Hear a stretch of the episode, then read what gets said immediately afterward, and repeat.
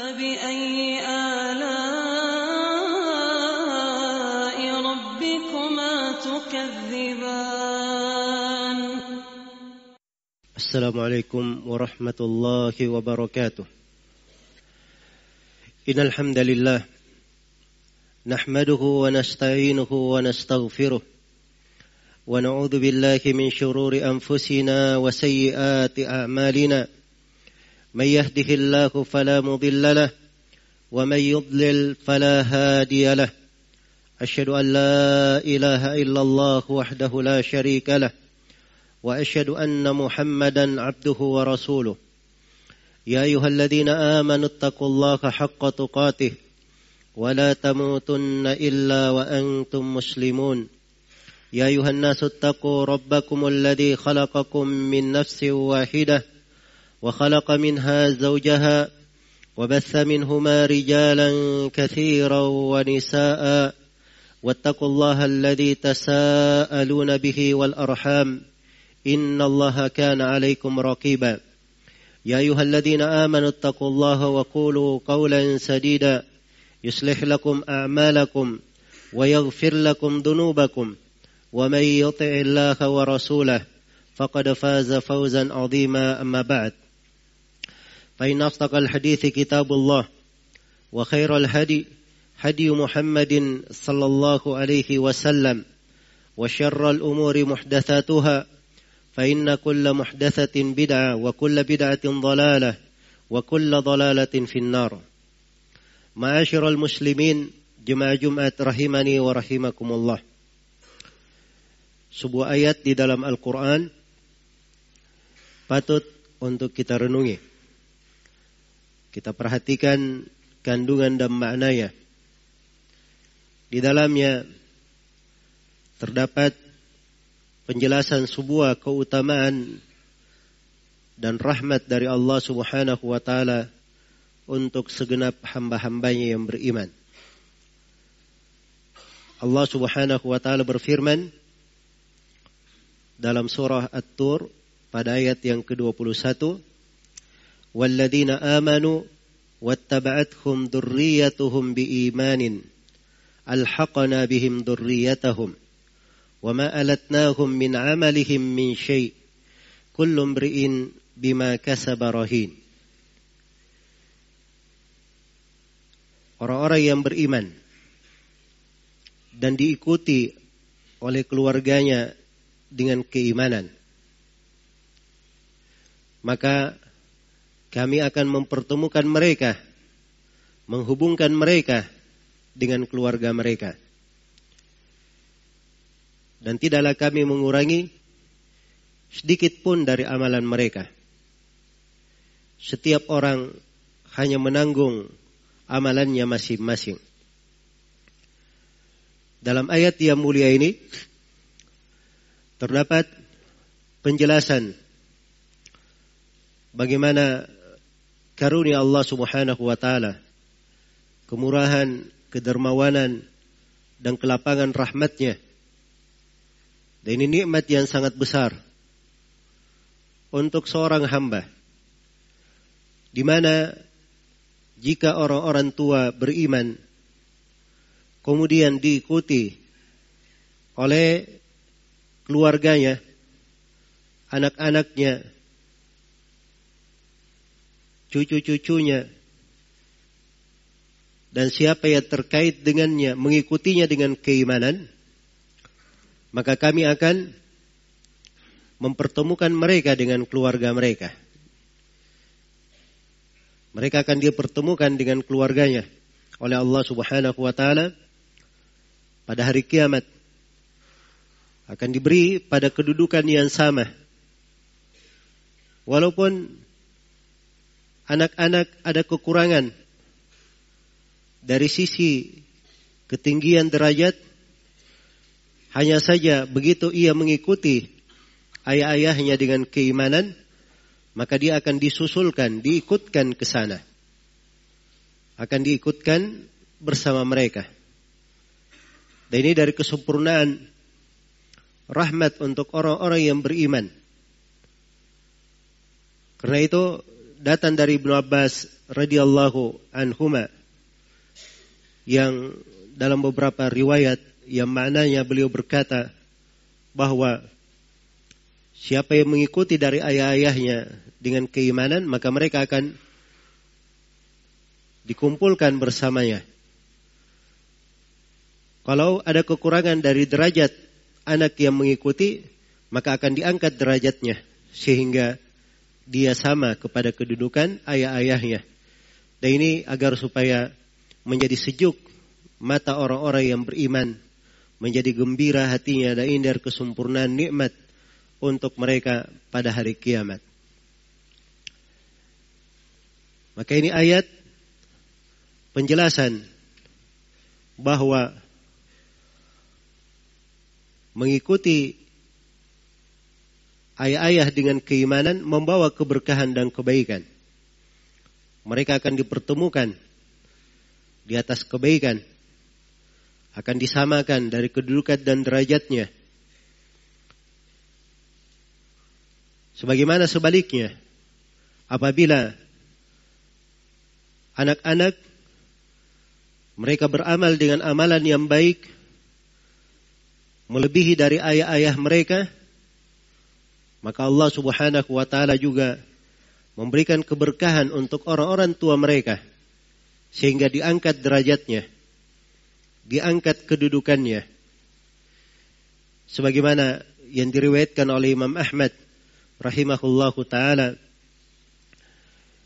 dari Abu Hurairah radhiyallahu taala anhu Rasulullah sallallahu alaihi wasallam bersabda Inna Allah la yarfa'u darajah lil abdi salih yaumal qiyamah.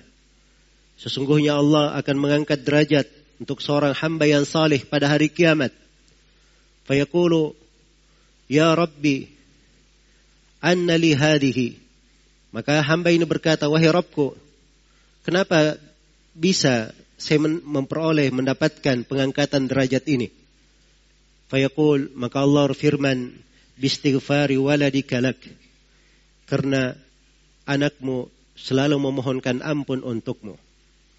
Dan di dalam sahih Muslim dari Abu Hurairah radhiyallahu anhu Rasulullah sallallahu alaihi wasallam bersabda, "Idza mata al-insanu inqata'a min amalihi illa min thalath. Sadaqatin jariyah aw ilmin yuntafa'u bih aw waladin salih yad'u lahu." Apabila seorang manusia itu meninggal, maka terputus dari amalannya seluruhnya kecuali tiga. Yang pertama adalah sedekah jariah. Itu dia bersedekah yang kemanfaatannya mengalir, berlanjut di tengah manusia. Maka sepanjang kemanfaatannya masih mengalir di tengah manusia, mengalir pula pahala dan kebaikan untuknya. Dan yang kedua, yang tidak terputus adalah ilmin yuntafa'u bih, ilmu yang diambil manfaat dengannya.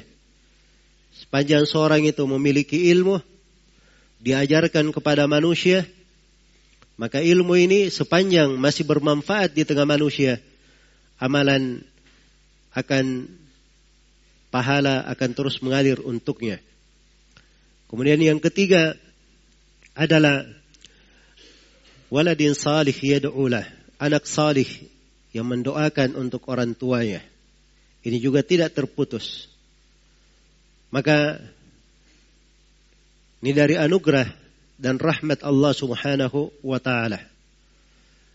Semuanya memberikan pengaruh. Kebaikan orang-orang tua diikuti oleh keluarganya dengan keimanan. Sebagaimana sebaliknya, anak-anak yang beramal dari ketaatan melebihi dari orang tuanya, maka mereka akan dipertemukan oleh Allah Subhanahu wa taala. Sebagiannya diangkat derajatnya sehingga mereka bersama dan berjumpa di sorga Allah Subhanahu wa taala. Kemudian di akhir dari ayat diterangkan bahwa keutamaan ini bukan artinya ketika anak-anak itu mereka mengikuti orang tua di dalam derajat dan kebaikan disebabkan karena keimanan, bukan artinya hal itu mengurangi amalan mereka. Apalagi mereka menanggung dosa dari anak-anaknya. Karena wa ma'alatnahum min amalihim min syai. Amalan mereka tidak pernah kami kurangi. Amalannya sempurna untuk orang-orang tua yang diikuti.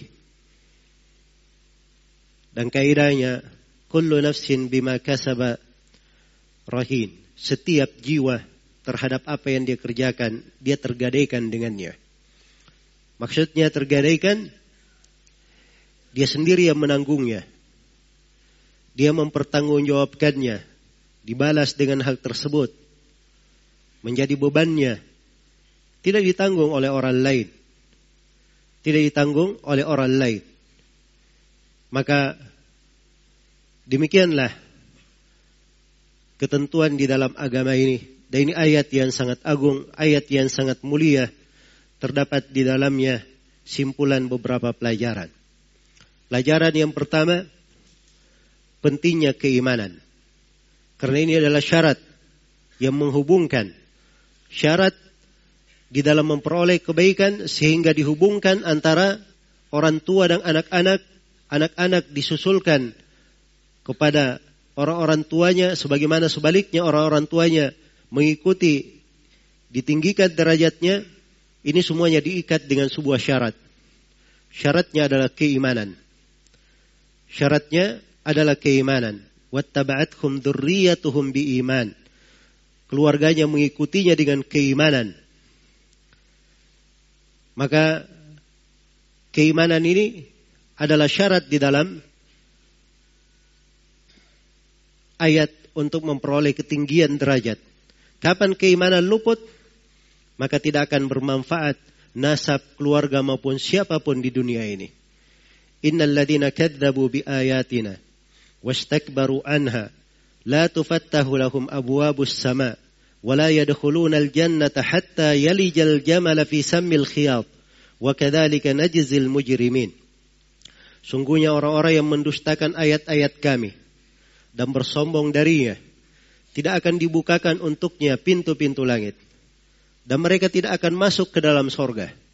Kecuali kalau unta bisa masuk ke dalam lubang jarum. Ini perumpamaan dibuat di dalam Al-Quran. Boleh orang kafir masuk sorga kapan? Kalau unta bisa masuk ke dalam jarum. itu mustahil. Itu adalah hal yang mustahil. Karena itu mustahil orang-orang kafir masuk ke dalam surga. Wa najzil mujrimin. Demikianlah kami membalas orang-orang yang berbuat dosa. Dan Allah Subhanahu wa taala berfirman, "Fama tanfa'uhum syafa'atus syafi'in." Pada hari kiamat orang-orang kafir ini tidak ada bantuan pertolongan orang-orang yang memberi syafaat yang bisa bermanfaat untuk mereka. Ini khusus dengan keimanan. Karena itulah dari tugas pokok di dalam hidup ini, seorang hamba hendaknya selalu memperbaiki dirinya dan menjaga dirinya di atas keimanan. Karena itu anak-anak para sahabat Rasulullah Sallallahu Alaihi Wasallam dari semenjak kecilnya mereka mempelajari ilmu dan mempelajari iman. Dan ilmu itu adalah keimanan. Keimanan adalah keyakinan yang terdapat di dalamnya berbagai jinjan dan derajat. Ada yang terkait dengan amalan hati, ada yang terkait dengan lisan, ada yang terkait dengan anggota badan, ucapan dan amalan. Bertambah dan berkurang. Dalam keimanan berjenjang derajat dan kedudukan ada yang merupakan pokok dari iman dasar dan pondasinya. Kapan hilang, maka hilang keimanannya, dia tidak dianggap beriman atau disebut sebagai kafir. Ada dari keimanan yang merupakan kewajiban. Jika berkurang, akan kurang dari keimanannya. Dan ada dari keimanan yang merupakan penyempurna-penyempurna. Maka keimanan ini adalah sumber dari kebaikan.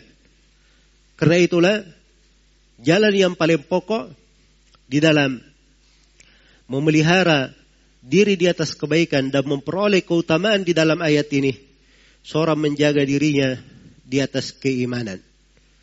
Dia memelihara dirinya di atas keimanan. Kemudian faedah yang kedua dari ayat ini terdapat bahwa amalan yang baik terdapat kesolihan dari orang tua, kebaikan dari orang tua, itu memberi pengaruh kepada anak-anak. Pengaruh dan membawa keberkahan dan kebaikan untuk anak-anaknya di dunia maupun di akhirat. Saat orang tuanya masih hidup maupun setelah meninggal. Karena itulah kewajiban atas setiap orang tua untuk bertakwa kepada Allah Subhanahu wa taala menjaga dirinya di atas kebaikan agar supaya dia berberkah untuk dirinya dan berberkah untuk anak-anaknya. Karena itu di surah Al-Kahfi di kisah Nabi Khadir ketika Nabi Khadir memperbaiki dari bangunan yang akan runtuh di kota dan itu adalah perintah Allah kepada beliau karena bangunan ini adalah bilik dua orang anak yatim. Allah perintah Nabi Khidir untuk membangun bangunan itu supaya terjaga harta anak yatim yang terpendam di bawah rumahnya. Dan disebutkan alasannya di dalam ayat wa kana abuhuma salihan. Dan ayah kedua anak yatim ini adalah seorang yang salih. Karena kesalihan ayahnya, maka Allah Subhanahu wa taala memelihara anak-anaknya sehingga setelah ayahnya meninggal pun dipelihara dari kebaikan untuk anak ini. Dan di dalam ayat ini juga terdapat bahwa amalan soleh itu tidak akan terlin, tidak akan ditelantarkan. Tidak akan ditelantarkan. Itu akan selalu membawa kebaikan untuk seorang hamba. Iya. Karena itu dijaga dan dipelihara. Wa wa ma alatnahum min amalihim min syai. Tidak ada dari amalan mereka sama sekali yang kami kurangi. Tidak ada yang dikurangi oleh Allah Subhanahu wa taala. Karena itulah di dalam banyak ayat dijelaskan tentang kebaikan ini. Wa may ya'mal minas salihati wa huwa mu'min fala yakhafu dhulma wala hadma Barang siapa yang beramal salih dan dia adalah seorang mukmin, maka dia tidak akan khawatir kezaliman dan tidak akan khawatir ada hal yang menghancurkan dari amalannya. Dan Allah Subhanahu wa taala berfirman, "Faman ya'mal minas salihati wa huwa mu'min, fala kufrana li sa'yi wa inna lahu katibun." Dan barang siapa yang beramal salih dan dia adalah seorang yang beriman, maka tidak ada pengingkaran terhadap amalannya dan kami akan menulis hal tersebut untuknya. Dan Allah Subhanahu wa taala juga mengingatkan, "Fastajaba lahum rabbuhum anni la udhi'u amal amilin minkum min dzakarin aw untha ba'dukum min ba'd." Maka Rabbnya mengijabah, mengabulkan untuk mereka. Allah berfirman, sesungguhnya Aku tidak melantarkan amalan seorang yang beramal di antara kalian. Laki-laki maupun perempuan. Sebagian kalian dari sebagian yang lainnya. Dan Allah subhanahu wa ta'ala juga mengingatkan. وَنَضَعُ الْمَوَازِينَ الْقِسْطَ لِيَوْمِ الْقِيَامَةِ فَلَا تُظْلَمُ نَفْسٌ شَيْئًا وَإِنْ كَانَ مِثْقَالَ حَبَّةٍ مِثْقَالَ حَرْدَلٍ أَتَيْنَا بِهَا وَكَفَى بِنَا حَاسِبِينَ Dan kami letakkan timbangan pada hari kiamat, maka tidak satu jiwa pun yang dizalimi. Walaupun itu hanya sebesar biji khardal dari kebaikan, maka kami, kami eh, walaupun itu amalannya berupa satu biji khardal, maka kami akan datangkan dari amalan tersebut dan cukuplah kami sebaik-baik yang menghisap. Dan banyak ayat-ayat yang semakna dengan ayat-ayat ini. Kemudian di dalam ayat ini juga terdapat luasnya dari keutamaan dan rahmat Allah Subhanahu wa taala yang harusnya kita selalu bergembira dengan hal tersebut. Allah telah mengingatkan kul bi wa bi rahmatih fabidzalika falyafrahu huwa khairun mimma yajma'un. Katakanlah dengan keutamaan dari Allah Subhanahu wa taala dan rahmatnya. Dengan hal tersebut hendaknya mereka bergembira. Itu lebih baik dari segala dunia yang mereka kumpulkan.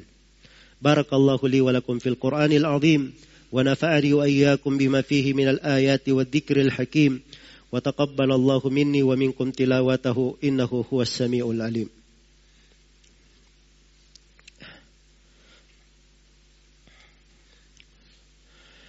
الحمد لله على إحسانه والشكر له على توفيقه وامتنانه أشهد أن لا إله إلا الله وحده لا شريك له تعظيما لشأنه وأشهد أن محمدا عبده ورسوله الداعي إلى رضوانه صلى الله عليه وعلى آله وإخوانه أما بعد kaum muslimin Jumat Jumat rahimani wa rahimakumullah. Juga di antara pelajaran yang sangat berharga dari ayat ini adalah pentingnya mendidik anak-anak dan keluarga dengan pendidikan yang baik, dengan pendidikan yang islami, dengan hal yang membawa kebaikan untuk mereka, membuat keluarga itu terjaga di atas kebaikan, terhindar dari dosa dan kemaksiatan, membuat mereka dijauhkan dari api neraka. Dan ini sejalan dengan perintah Allah Subhanahu wa taala di ayat yang lain Ya ayuhalladzina amanu ku anfusakum wa ahlikum nara. Wahai orang-orang yang beriman, jagalah diri-diri kalian dan keluarga-keluarga kalian dari api neraka. Bagaimana menjaga diri dan keluarga dari api neraka? Mendidik mereka di atas keimanan. Dan keimanan itu dasarnya adalah seorang mempelajari ilmu agama. Sehingga dia bisa membangun keyakinannya beramal di atas ketaatan sebagaimana Ali bin Abi Talib ketika membaca ayat ini Ya ayyuhalladzina amanu ku anfusakum wa ahlikum nara. Wahai orang-orang yang beriman jagalah diri-diri kalian dan keluarga kalian dari api neraka. Ali bin Abi Talib berkata allimuhumul khair. Ajarkan kepada mereka kebaikan. Ajarkan kepada mereka kebaikan. Karena ilmu tentang kebaikan ini adalah sebab yang menjaga keluarga dari api neraka. Karena itulah setiap orang hendaknya bertakwa kepada Allah Subhanahu wa taala dan selalu merenungi bahwa di dalam kehidupan ini ada akhirnya, ada ujungnya. Dan ini adalah faedah yang terakhir yang ingin saya ingatkan terkait dengan ayat yang kita baca di awal khutbah. Ketika diingatkan orang yang beriman nanti dipertemukan dengan keluarganya pada hari kiamat. Ini peringatan bahwa hidup ini ada tujuan akhirnya. Kebahagiaan yang hakiki itu bukan di dunia, tapi kehidupan yang hakiki adalah di akhirat. Di sanalah segala keberuntungan. Siapa yang baik dengan keimanan di dunia, baik dengan amalan salihnya di dunia, maka dia pula yang akan memperoleh kebaikan di akhirat. Itu pula yang menjadi sebab ia dipertemukan dengan keluarganya pada hari kiamat. Karena itulah selalu renungi dari kehidupan ini, di mana kita berarah, ke mana kita menuju, dan semua dari kita pasti dan berjalan menuju kepada akhirat, akan menghadap kepada Allah Subhanahu wa Ta'ala, menemui dari amalan dan segala usaha yang kita kerjakan di atas kehidupan dunia ini. Dengan itulah kita harus bersiap dan itu pula yang akan kita pertanggungjawabkan kelak di kemudian hari di hadapan Allah Subhanahu wa taala. ثم اعلموا رحمكم الله إن الله أمركم بأمر بدأ به بنفسه وثنى بملائكته بقدسه فقال جل من قائل إن الله وملائكته يصلون على النبي يا أيها الذين آمنوا صلوا عليه وسلموا, وسلموا تسليما اللهم صل وسلم على نبيك ورسولك محمد وارض اللهم عن خلفائه الراشدين أبي بكر وعمر وعثمان وعلي وعن الصحابة أجمعين وأن معهم بفضلك وجودك وإحسانك يا أرحم الراحمين. اللهم اغفر للمسلمين والمسلمات والمؤمنين والمؤمنات الأحياء منهم والأموات إنك سميع قريب مجيب الدعوات يا قاضي الحاجات. اللهم أعز الإسلام والمسلمين وأذل الشرك والمشركين ودمر أعداء الدين ومن شايعهم من المنافقين والمرتدين. اللهم أصلح ولاة أمورنا واجمع كلمتهم على الخير واهدهم إلى أقوم السبيل وأعينهم في بالعمل بطاعتك ورضاك يا أرحم الراحمين. اللهم ظلمنا أنفسنا وإن لم تغفر لنا وترحمنا لنكونن من الخاسرين. ربنا ربنا اغفر لنا ولإخواننا الذين سبقونا بالإيمان. ولا تجعل في قلوبنا غلا للذين آمنوا. ربنا إنك رؤوف رحيم. ربنا آتنا في الدنيا حسنة وفي الآخرة حسنة وقنا عذاب النار. عباد الله إن الله يأمر بالعدل والإحسان وإيتاء ذي القربى وينهى عن الفحشاء والمنكر والبغي. يعظكم لعلكم تذكرون. فاذكروا الله العظيم الجليل يذكركم واشكروه على نعمه يزدكم ولذكر الله أكبر والله يعلم ما تصنعون